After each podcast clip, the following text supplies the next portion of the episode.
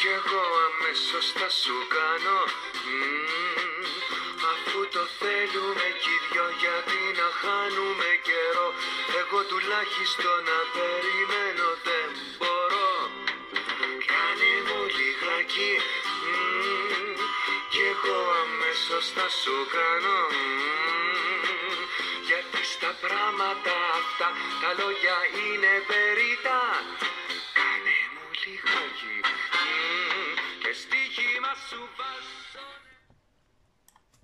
Μας κάνανε λοιπόν ε, εχθές μια πολύ όμορφη Δευτέρα, μια απρόσμενα όμορφη Δευτέρα, λιγάκι μμ οι παίκτες του Ολυμπιακού, εντάξει και της Λαμίας νωρίτερα, ε, και εμείς δεν αντισταθήκαμε στον πειρασμό, ε, να τους κάνουμε και εμείς λιγάκι μ από τη δική μας μεριά. Ε, σκεφτόμουν χθες ε, ότι τώρα που είναι και εποχές ένφια, πάλι ένφια για το εξοχικό θα πληρώσουμε. Εντάξει, τι να κάνουμε. Ε, έχει λεφτά η ομάδα, έσοδα, έξοδα. Φαντάζομαι έχουν βάλει κάτι στην άκρη και για το ένφια του εξοχικού. Ε, για να είμαι ειλικρινής, επειδή εμένα μου αρέσει να είμαι ειλικρινής, δεν το περίμενα το χθεσινό. Ε, και όπως εξελίχθηκαν τα παιχνίδια, επειδή πήγανε διαδοχικά το ένα πίσω από το άλλο, ε, κάποια στιγμή και όταν ε, έληξε το πρώτο ημίχρονο του αγώνα στο Βόλο κόντρα στη Λαμία, ε, με ένα μηδέν, λέω εντάξει χ και ευχαριστημένοι να είμαστε. Ε, και αντίστοιχα όταν στο τρίτο δεκάλεπτο ο Ολυμπιακός ξέφυγε με 14-15 πόντους, λέω εντάξει κάπως εδώ ήταν ε, το έργο ε, και στις δύο περιπτώσεις ευχόμουν φυσικά την νίκη του Παναθηναϊκού αλλά δεν το περίμενα. Ε, όπως και όσοι ε, θέλουν να είναι ειλικρινείς με τον εαυτό τους μάλλον ελάχιστοι ήταν εκείνοι που το περίμεναν. Γίναν διάφορα παράξενα για να μιλήσουμε λίγο για τον μπάσκετ. Ε, για πρώτη φορά είδα τον Παναθηναϊκό να τελειώνει μάτς με περισσότερες ασίστα από τον αντίπαλο. Είχε 15 ο Παναθηναϊκός και 12 ο Ολυμπιακός. Ε, εντάξει, δεν θα σταθούμε στα τρίποτα του Νέντοβιτς, του Κασελάκη, του Σαντρός, ε, όλα αυτά για τα οποία τόσα πολλά έχουν υποθεί και γραφτεί από χθες το βράδυ, εκεί πέρα γύρω σε 9-9 και κάτι που τέλειωσε το μάτς. Ε, ένα μάτς που διεξήχθη ε, εντάξει, υπό τους ήχους των Βεγγαλικών και με αντικείμενα να πέφτουν στη φυσούνα, αλλά και τα δεδομένα των ντέρμπι Ολυμπιακού Παναθηναϊκού και του Μπαλίν. Μάλλον φυσιολογική ήταν η ατμόσφαιρα. Ένα μάτς στο μεγαλύτερη διάρκεια του οποίου η ομάδα μας έπαιζε ζώνη. Ε, ένα σύστημα το οποίο όσο και αν στα χαρτιά είναι παθητικό ενίοτε μπορεί να στραγγαλίσει τον αντίπαλο όπως και έγινε χθες. Ε, ένα παιχνίδι στο οποίο έλαμψε το αστέρι φυσικά του Νεμάνια Νέντοβιτς για μια ακόμη φορά. Το έχουμε πει ο, ο Σέρβος είναι πολυτέλεια όχι για τον Παναθηναϊκό, για το ελληνικό πρωτάθλημα. Ε, είναι κλάση που δεν συναντιέται στα ελληνικά γήπεδα. Ε, απλώς δυστυχώς δεν μπορεί να είναι για πολύ. Είναι καλός αλλά για λίγο. Ε, από εκεί και πέρα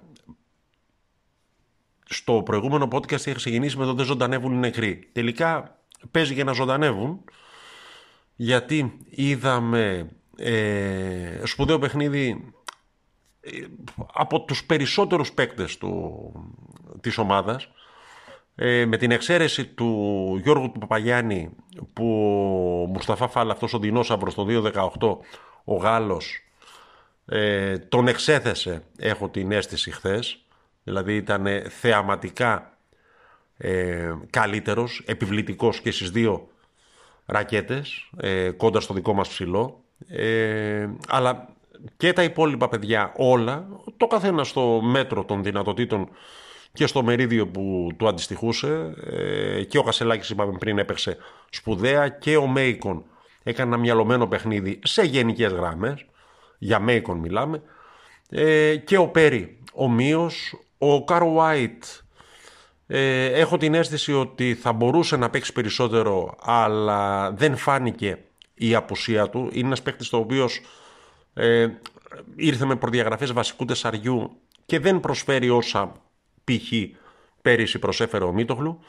Ε, τέλος καλό όλα καλά ε, για χθες. Ε, αυτό δεν σημαίνει ότι ο Παναθηναϊκός έγινε ε, σπουδαία ομάδα. Δεν σημαίνει ότι έλυσε τα δομικά του προβλήματα. Αλλά χθες και σήμερα είναι ημέρες χαράς. Τα υπόλοιπα θα έχουμε καιρό να τα πούμε. Μολονότι ο αντίπαλος δεν ήταν της ίδιας δυναμικότητας, ε, ήταν η μισή Λαμία, μία Λαμία με σημαντικές απουσίες λόγω ε, κορονοϊού και με παιχνίδι που διεξαγόταν σε ουδέτερο γήπεδο. Ε, λίγο πολύ τα ίδια ισχύουν και για την επικράτηση της ομάδας για πρώτη φορά μετά από 4,5 χρόνια σε εκτός έδρας παιχνίδι του ποδοσφαιρικού Παναθηναϊκού. Ε, ανατροπή και νίκη εκτός έδρας ε, κόντρα σε μια ομάδα που μας έχει κάνει διάφορες κηδείες στο παρελθόν, δύο φορές μας έχει αποκλείσει από το κύπελο, μια ζωή φτύνουμε αίμα για να την ε, περάσουμε. Ε, δεν ήταν καλός ο Παναθηναϊκός χθες, δεν ξέρω πώς είδαν το παιχνίδι. Στο πρώτο ημίχρονο ειδικά ήταν ε, νομίζω δραματικά κακός. Ε, δεν μπορούσε, μόνο ότι είχε την κατοχή σε επίπεδα της τάξης του 70% ή κάτι τέτοιο, ε, δεν είχε παρά μόνο μία φάση εκεί με το ταχωνάκι του Λούτκφιστ και το σου του Χουάνκαρ ε, σε ροή αγώνα ευκαιρία για να απειλήσει τη Λαμία. Μία Λαμία που έκανε μία φάση και βάλε ένα γκολ. Όπως πολλές φορές έχει γίνει με τον Παναθηναϊκό, στην πρώτη φάση που κάνει ο αντίπαλος, μαζεύει ο Μπρινιόλη την μπάλα από τα δίχτυα.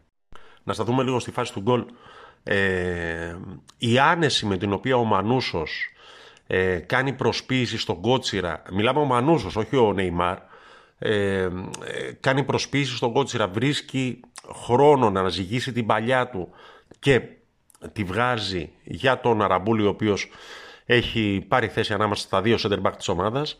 Ε, εντάξει, είναι λίγο σε αργή κίνηση. Όλοι έχουν δικαίωμα σε ένα κακό παιχνίδι και ο Κότσιρας φυσικά ε, το έχει το δικαίωμα αυτό αλλά εντάξει όταν κάτι επαναλαμβάνεται καταλήγει να λες ότι δεν μπορεί να είναι σύμπτωση.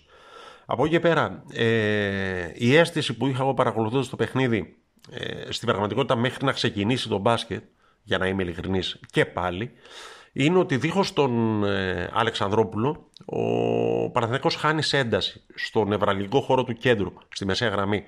Δηλαδή το σχήμα με Ρούμπεν Πέρεθ, Εξάρι ε, και εσωτερικούς μέσους Λούτκβιστ, Βηγιαφάνιες, μόνο ότι προσφέρει η κυκλοφορία της μπάλας. Ε, είναι πολύ soft. Δεν, ε, δεν υπάρχει πίεση στα χάφ του αντιπάλου. Ε, δηλαδή παίρνουν την μπάλα και τη γυρνάνε γύρω-γύρω. Ο Λούτκβιστ ήταν και φάτος, τα λέγαμε. είναι ένας παίκτης ο οποίος μπορεί να προσφέρει στον Παναθηναϊκό και μακάρι το διάστημα με το οποίο αποχώρησε κάποια στιγμή στο δεύτερο ημίχρονο να μην είναι κάτι σημαντικό και να το ξαναέχουμε και στα επόμενα παιχνίδια. Ε, ο Βηγιαφάνιε ήταν ανακατοσούρης, τακτικά απίθαρχος όπως είναι σε κάθε ε, φάση. Ε, του πιστώνεται όμως ε, ο ελιγμός και η πάσα αυτή που κάνει στο Λούτβιστ για το 1-1, το πιο χρήσιμο από τα τρία γκολ που πέτυχε η ομάδα. Ε, από εκεί και πέρα ε, έχω την αίσθηση ότι ο Γιωβάνοβιτς θα πρέπει να ε, σπαζοκεφαλιάσει λίγο παραπάνω ώστε να μπορέσει ε, να χωρέσει ε, στην ομάδα, να βρει ρόλους στην ομάδα και για παίκτες όπως ο Παλάσιος ε, και για παίκτες με την κλάση του Μαουρίσιο.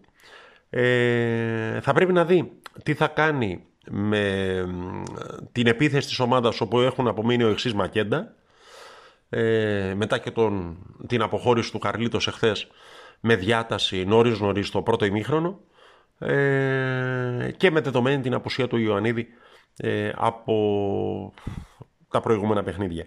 Ε, δεν ήταν καλός ο Παναθηναϊκός, πήρε λόγω της ποδοσφαιρικής ποιότητας, της ευφυΐας και της σωστής τοποθέτησης του Μαουρίσιο ε, ένα πέναλτ με το οποίο ε, έφερε το 2-1 και φυσικά όταν άνοιξε το γήπεδο ήρθε και το 3-1 δύο λεπτά μετά. Ε, από εκεί και πέρα ε, δεν ξέρω αν μείνουμε στην εμφάνιση ε, δεν θα πρέπει να είμαστε πάρα πολύ χαρούμενοι ε, σε σχέση με ό,τι δείξαμε ε, κόντρα στη Λαμία.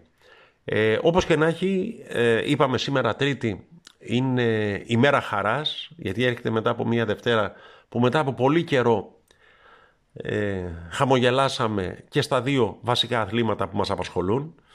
Ε, η γκρίνια φέρνει γκίνια, το έχουμε πει πολλές φορές. Ε, ας μην σταθούμε στα αρνητικά αλλά στα θετικά, στο ευχάριστο συνέστημα ε, που όλοι νιώσαμε όταν ε, εχθές έγραψε το Jumbotron στο ΣΕΦ 7681 ε, στα πανηγύρια του Μέικον στα ποδητήρια στις σφιγμένες γροθιές του Αλβέρτη και του Διαμαντίδη στον πάγκο της ομάδας μας ε, και μαγάρι να είμαστε καλά, να ζήσουμε και άλλες αντίστοιχες στιγμές και στο μπάσκετ και στο ποδόσφαιρο στις αγωνιστικές που θα ακολουθήσουν. Ο Τάχης Ριτσόνης είμαι παραθενικός24.gr και κάτι σημαντικό για το φινάλε.